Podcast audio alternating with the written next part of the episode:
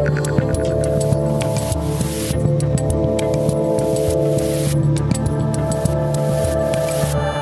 it going, people? I am a tan, arrested, and a ready to roll Dave Rubin. Not arrested, arrested Dave Rubin. This is the Rubin Report direct message for today, 2 22 2021. There's some sort of symmetry in that.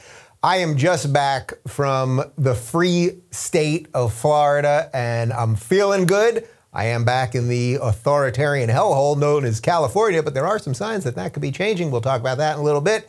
Uh, and before I do anything else, guys, quick uh, click that subscribe button over there on the YouTube. There's a little notification bell. Make sure you're seeing these videos. As you know, we are live every day at 11 a.m. Pacific. That is 2 p.m. Eastern, and we're now doing that Friday panel show every Friday. We're adding in some Q and A's and a whole bunch of other stuff. And uh, yeah, as a rested guy, I am uh, very excited to be back. I, I, had a great 10 days. It was sort of a it was a half working vacation. We actually did put up a whole bunch of videos uh, because I know you guys can't go through the day without at least hearing me say one thing, right? At least wa- without watching one video of me doing something. So we had our interview uh, with Heather Mac Donald from the Manhattan Institute was up last week, and we did a bunch of President's Day videos uh, that we had shot before, and we put those up, and we did our Friday panel all on critical race theory and all that good stuff. That's all stuff that happened last week. While it was happening, I was on the beach. I was relaxing. If you guys are in the Rubin Report community, you saw pictures of me with pelicans and with alligators and with lizards and other assorted things. I wanted to tell you guys uh, two stories uh, of things that happened in Florida because, as I said, it was partly a working vacation. So I'll tell you the the more serious one first, and then I'll tell you the funny one. Um, so one night, I was on the southwest coast of Florida in an undisclosed location. And uh, one night we got a call that um, there were a bunch of investors who wanted to meet us in Miami. Now, investors for locals, obviously. And if you haven't been playing along, San Francisco, which once was the, the home of Silicon Valley and was the hub of the, the tech world, really, and that's where all the innovation came from and everything else, um, it's basically crumbling. They've turned it into a progressive hellhole. Crime is through the roof, homelessness, drug use, the rest of it. The last time I was in San Francisco, I mean, it was it was actually disgusting. I, I saw more than one person just literally shooting up on the street. It was it was not pretty. That I was actually there like three or four days before the lockdowns began, right when the economy like tanked right at the beginning of COVID. I know, even though that's less than a year ago, it feels like a lifetime ago. So we actually did our first run of fundraising, like literally as the economy was tanking, and it, it all ended up working out for us.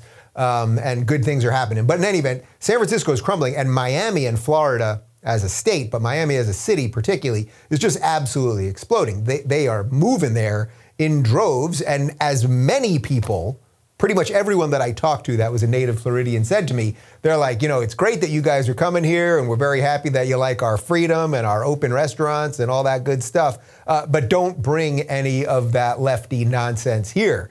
And man, I, I, don't I don't live there yet, but I would say, yeah, Florida should consider building a wall or something because it's like you want good people to come, right? And I think the mayor of Miami is doing a really uh, good job of this, like welcoming people saying, hey, we want new industries. We want to be a tech hub. Miami's a truly international city. It's like, let San Francisco crumble with their leftist policies and like let great things happen in Miami. But you could really feel it. I mean, I, am really not exaggerating when I say this. Almost everybody that I talked to, when they would say, you know, where are you from? What's going on? It was like, oh man. Well, first off, they would always, oh, you live in LA? Are you okay? You know, it's, it's like I survived a war. Are you all right? Are you all right? Like, like there was some sort of like nuclear bomb that went off here. Um, they can't believe that people still live. Why do you live there? What are you doing? The taxes, the government, the whole thing. Um, so if you live in Florida, I would I would be very welcoming of the new people, but this is a real moment for those of us that are liberty-minded, conservative, whatever you want to call it at this point, to really stand up for our values. People are flowing out of those terrible leftist cities San Francisco, Portland, Seattle, LA, et cetera, they're going to the good places, right? But that means you got to respect some of the stuff and, and acknowledge that some of the red states and these more red cities uh, have done some things right and not try to change everything there. So I think some some Floridians are worried about that, but hopefully the people that move will realize that. Anyway, so we drove across the state. We drove across Alligator Alley. That's what they call it if you drive right across the southern part of Florida. It's Alligator Alley because there's alligators everywhere. I think there's basically all they have is like Florida state penitentiaries. There's not much there. There's also a panther like pavilion or a panther nursery, whatever you want to call it. So there's a lot of warnings for panthers. So you're driving something, you're driving down something called Alligator Alley, watching out for alligators, and then you see all these signs for watch out for the panthers. Anyway, we survived that. We get to Miami. We have this dinner with a bunch of investors. Um, it went extremely well, and the reason I'm mentioning all of this is because during the meeting, this is a this is a public thank you to anyone that took part in this. Uh, during the meeting, we you know we're telling them about locals. Our numbers are great. The, the growth is great. All, all this good stuff.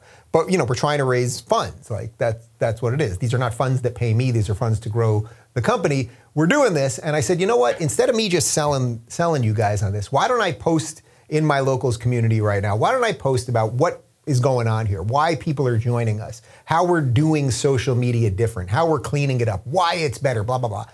And I said, I'm gonna post it. I'm not even gonna look at it. I'm just gonna hand my phone around the table.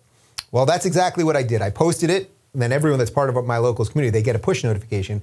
And within about 10 minutes, we had over 300 people explaining why the Rubin Report community and locals is great and how there's no bots and trolls and you can share opinions and it's pleasant and all this good stuff. And we just handed it around the table. And uh, long story short, we, have got some new investors and I'm, I'm super excited. And for any of you that took part in that, I just want to give you a, a thank you and uh, how cool. And I, you know, I said, by the way, I said, I was like, be, be as brutally honest as you want to be. And it's hard, you know, when's the last time you just handed your phone to a bunch of strangers? I mean, I just handed my phone to these people and I let them all look at it and people started reading them at the table. It was it was pretty great. So I was psyched about that. Anyway, spent most of the time on the other coast of Florida and I want to tell you one funny story because um, you know, we were we were eating food at restaurants and things and we'd have drinks also at these restaurants. It's really wild what you can do in a free state. And uh, one night we were there with uh, with my sister and my brother-in-law and the kids, and we're we're having dinner. And you know, even in Florida, by the way, the waiters and the waitresses and the bartenders and things, they have to wear masks. You as a patron don't. They kind of, you know, if, if, you're sitting, you don't have to wear a mask. They kind of want you to if you're if you're like walking between tables or going to the bathroom. But everyone does what they think is right, and you guys know my feelings on that. That's sort of the way we have to go ahead with this. That's just my personal belief, and you can have your own personal belief. Anyway, something fairly hilarious happened, which is, you know, we're, we're sitting in this restaurant, and my sister's got two young kids, and they're, they're just great, and we're having a ball. And this elderly couple, Florida, it's a lot of old people. And despite all the old people, by the way, the second oldest uh, populace in the United States, their, their uh, mortality numbers are way down, even though they kept everything open, although mainstream media doesn't seem to want to talk about that. Anyway, there's a lot of old people in Florida. There's a lot of old people having dinner. This very elderly couple, I would say these two were probably between 85 and 90. They come up to the table and they're telling, oh, the kids are so great. That's so great. You're on vacation. Where are you from? Blah, blah, blah. And the woman points to my nephew, and she's standing right behind me. She starts pointing to my nephew and says, oh, you're so cute. And as she's saying it, I turn around and she stuck her finger like right in my mouth. And like, it was an old woman. She couldn't move very quick. And I was kind of, and she like literally got like, oh, like, oh, and all over, saliva dripping all over her finger.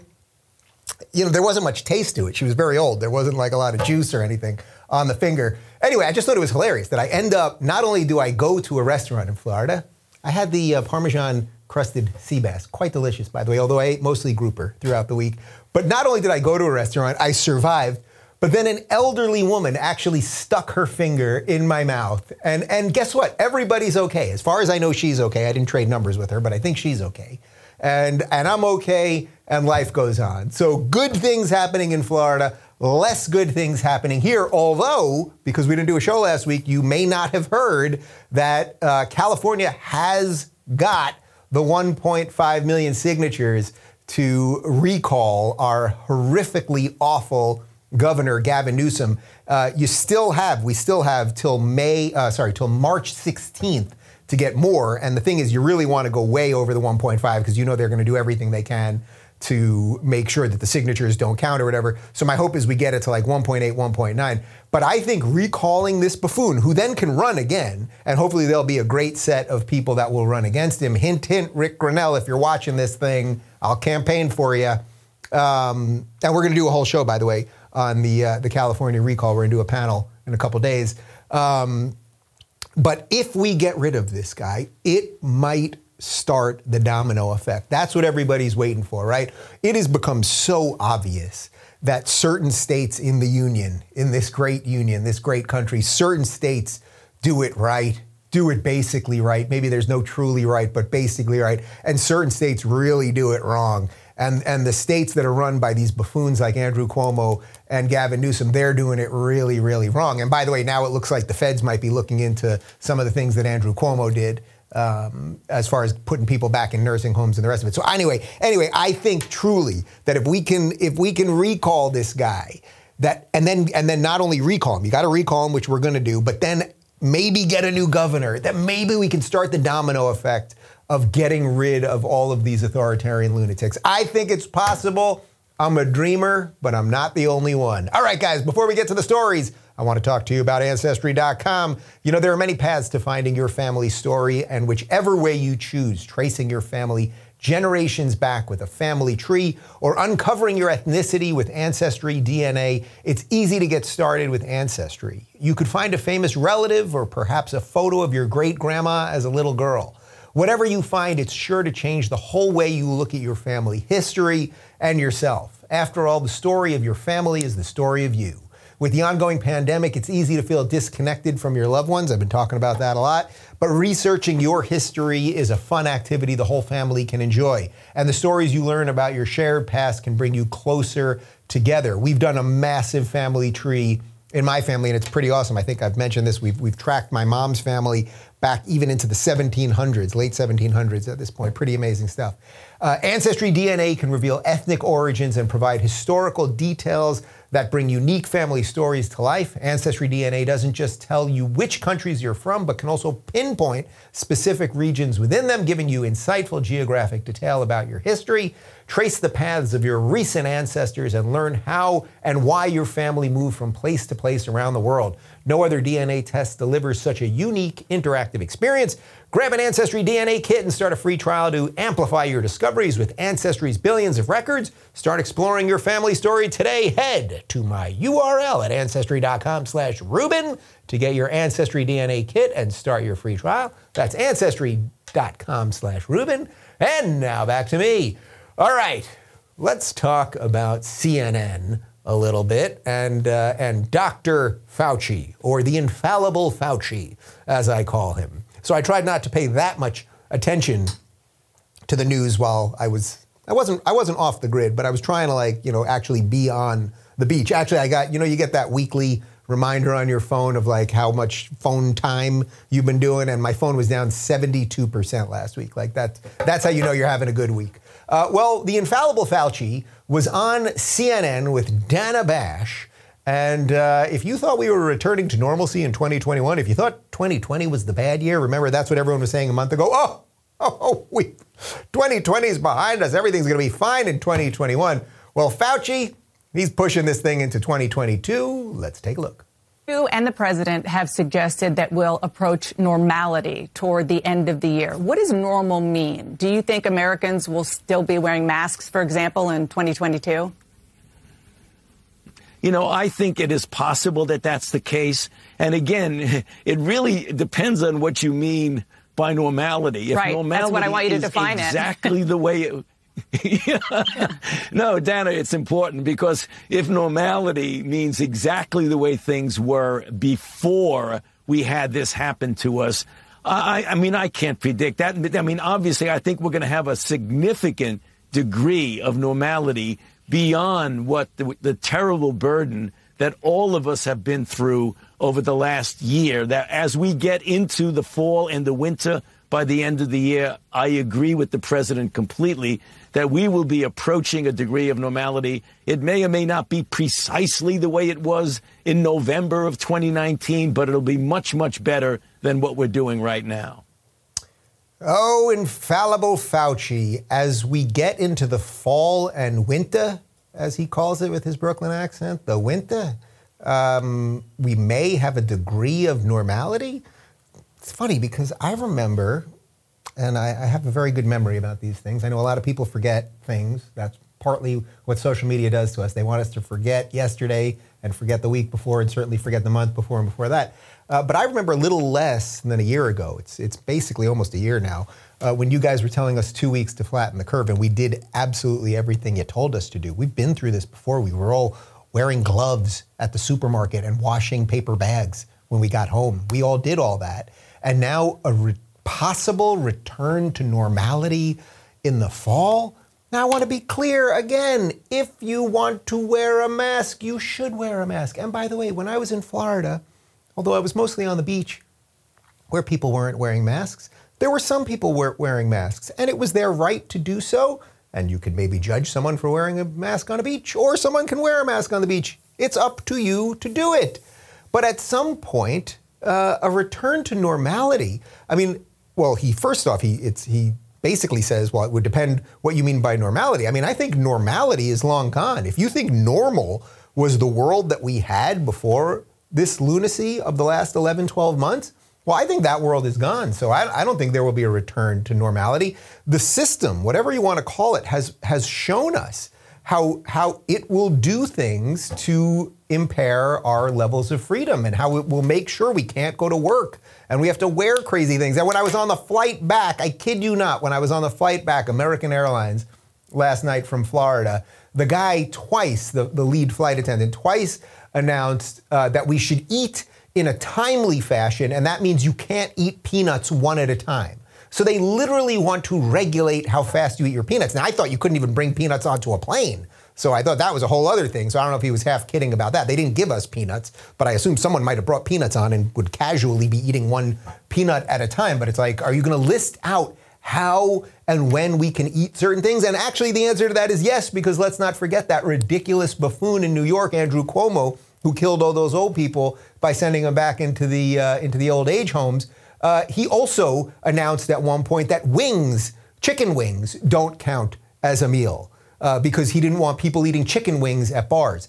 These people have just run roughshod over everything that is sane or would be considered normal as they talk about normality. Um, we got to make some decisions here, and I think we are going to continue to see mass migrations into different states. We're going to see some things that work, some things that don't. One of the last stories I did before I left for Florida was how Florida, despite that second oldest population, that they have one of the lowest deaths per 100,000 people. They're now vaccinating older people. And you can even see, by the way, things are going so well in Florida that you can see the mainstream media right now trying to turn on DeSantis you can really see it. Oh, and I want to say one other thing about DeSantis. Oh, and, and just the general state of people in Florida. People are happy. They're happy. I'm here in LA. These two guys in the room, relatively happy, but everyone here is miserable. These are miserable people, and you just have to figure it out by the look in their eyes because you can't see their face.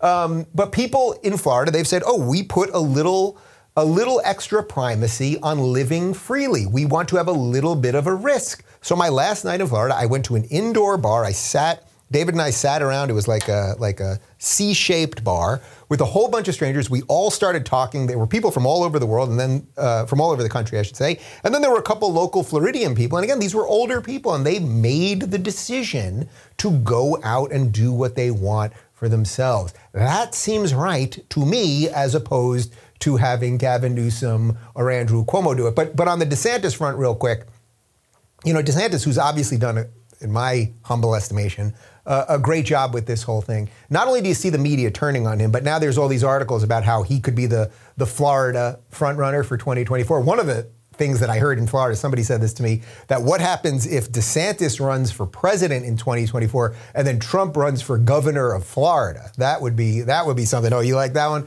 That that would be something right there. But one of the interesting things that I think we're going to have to see on DeSantis is he's obviously a fighter. He knows what he believes in, all, all of that good stuff. I think he's also younger. I think he's 46. That's two years older than me. You know, we're used to having these ancient politicians. Trump 74, Biden 78, Pelosi's 106, Schumer's in his late 70s. You know what I mean? Like we're used to having, uh, well, Dianne Feinstein, my senator here, she's she's older than the Crypt Keeper. um, we have to sort of let those people move on, go into retirement. Like, why do you still want to control everybody at that age? Um, so I think that that's good that DeSantis would be an actual Gen Xer in some level of power. But what will be interesting is as the media hits keep coming, and they'll tell you he's far right and he's a white supremacist and he hates black people and all of the nonsense that we all know is not true. It'll be interesting to see what degree of sort of the Trump kind of fight back he has to use, right? Because you know a lot of people said, "Well, I like the I like the Trump policies. I didn't like the person," and I I can fully understand that, right? I fully understand that. But at some point, when the machine starts coming for you, DeSantis may have to start fighting the machine even harder, which would be sort of a, a Trump style move. And it'll just be interesting to see his evolution there. So I'm just mentioning this now as a little as a little marker because as we see this guy's popularity rise for good reasons, you're going to see more and more hippies as we're, we're just seeing him in the last little bit. Uh, guys, before we move on, let me talk to you about ExpressVPN. Let there be no doubt, people, big tech and the far left have joined forces to purge America of conservative, and I would say actually anyone non woke at this point, and you guys all know all about that. That's exactly why I started locals.com. So, why exactly are we choosing to give these big tech companies all of our personal data? Good question. The battle lines have been drawn. Big tech has made it clear which side they're on. Now is the time to take a stance. Protect your personal data from big tech with the VPN I trust for my online protection. I use it myself, ExpressVPN. See every device, whether you're on your phone, laptop, or TV, has a unique string of numbers called an IP address. When you search for stuff, watch videos, or even click on a link, the big tech companies can use that IP to track all of your activity and tie it back to you. Excuse me. When you use ExpressVPN, my connection gets, or your connection will get rerouted through their secure encrypted servers so that the companies can't see your IP address at all. My internet activity becomes anonymized and my network data is encrypted. And the best part is you don't need to be tech savvy at all to use ExpressVPN. Just download the app on your phone or computer, tap one button, it turns green, and you're good to go. So stop handing over your data to big tech companies whose aim is to censor and spy on you. Defend your rights and protect your internet activity with the VPN I use every day. That's expressvpn.com slash Rubin. That's E-X-P-R-E-S-S-V as in Victor, pn.com slash Rubin to get an extra three months absolutely free. Go to expressvpn.com slash Rubin right now to learn more. All right, well, speaking of big tech, this is actually a perfect segue. I wasn't even planning that, but we got a segue, people. Uh, Poland uh, you may have heard of the country Poland, and I believe there's been a few jokes written about the Polish people over the years. Well, they're doing something right because they've basically had it with big tech, you know, and, and this is going to be one of the shifts that I think we're really going to see in 2020, and, I, and it's something I'm really focusing on, and actually. Uh, much of my my forthcoming book that I'm working on right now is going to be about this. That it, we, we may have passed the time to talk, and now we got to be what are the actions people can take in their lives to fix these things? What are the what are the concrete steps that they can do, whether that is building new products, building new institutions, finding new jobs, whatever that might be in your life. Uh, well, Poland is actually doing something because all we really do here is complain about big tech. Not, I, have done a little bit more than that, but most of us just complain about these things. Uh, but Poland uh, has had it, and they don't want uh, social media to be censored anymore. And we've got a couple quotes here from Deputy Polish Justice Minister Sebastian Kaleta. And I think this guy gets it. He says, we see that when big tech decides to remove content for political purposes, it's mostly content which praises traditional values or praises conservatism. And it is deleted under their, quote, hate, speech policy when it has no legal right to do so. He goes on Freedom of speech is not something that anonymous moderators working for private companies should decide. Instead, that is for the national body. Duly elected officials in all industries, car, phones, finance, were unregulated till they grew too large. The same should happen with big tech. If big tech sees themselves as an organization empowered enough to ban a sitting president of the United States, it sends a message to the world that we can ban anyone whenever we want. All right, Sebastian, deputy minister over in Poland. Uh, yeah, you're right. And we've got to start making decisions on this and quick. Look, we can rehash all of the arguments. Do you just let the absolute unfettered free market solve some of this? I think there's a, a philosophic argument there that makes sense. Do you need some level of uh, either regulation. A lot of people want that. You know my feelings of this. I don't need some dingbat middle management government regulator look going to Google and being like, well, guys, let me see the algorithm. like that. That I don't think is going to work. Could you have some antitrust things where you have to break up these giant companies? Again, I don't like using the the foot of the government to do all those things, but we are in such an extraordinary time where th- the power that these companies have is so colossally unbelievable that if we don't do anything, then people will say, okay, well, it's not the government coming for speech. The government will be irrelevant. The government will be absolutely irrelevant. I mean, think about it this way at this point who has more to do with your day to day life? You guy watching this right now, who has more to do with your day to day life? Is it the US government?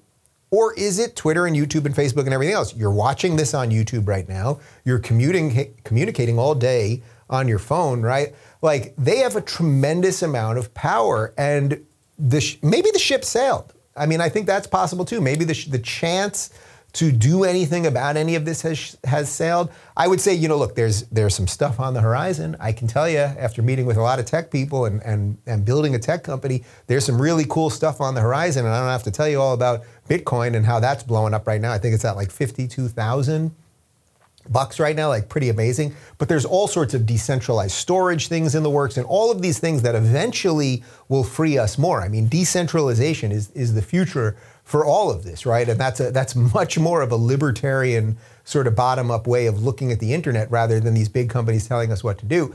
But anyway, I, I, wanted to do this story because I thought it was interesting that at least another country, in this case Poland, is saying we're going to figure out some ways to deal with these companies, whether that means banning. I mean, you don't want Facebook banned, I suppose, in Poland, but whatever whatever each individual sovereign nation has to do to protect its citizens, because he does make a good point we know this. Look what just happened in Australia the last couple of days. If you guys were tracking this story, Facebook just banned a whole boatload of really, so I would say moderate in most cases, uh, political sites, including uh, Quillette. I've had Claire Lehmann on from Quillette. Um, you know, they do a lot on free thought and classical liberalism and things like that. They've wrote, they've written what I would say are a couple hit pieces on me. We're going to try to get them on locals. Okay, so there's there's a lot happening here. There's a lot happening here. And, uh, you know, let countries make some decisions for themselves instead of big tech just ruling us all. Instead of one ring to rule us all. Uh, let's talk about one more back here in the United States because uh, this administration is pretty horrible. I think that's fairly obvious for almost anyone at this point. So you you know you've got your far left activists that I suppose are kind of happy but not fully happy because Biden's not full woke. Then you have your sort of marginal Democrat liberals who were like, oh, Biden's too woke for us, and we're getting back into all of these bad deals and like a lot of weird stuff. But I, I thought that this video uh, was was particularly telling. If you want to know sort of what the administration thinks of of business, of free markets, and basically of of you, the people. What do they think of you? Uh, this is Democrat representative. He's a Democrat from California. Ro Khanna on CNN talking about the $15 minimum wage. Let's take a look. Well, of course, large businesses like Amazon uh, and McDonald's, for example, can can and perhaps should pay more. But I'm I'm wondering, what is your plan for smaller businesses? How does this, in your view, affect mom and pop businesses who are just struggling to keep their doors open, keep workers on the payroll right now?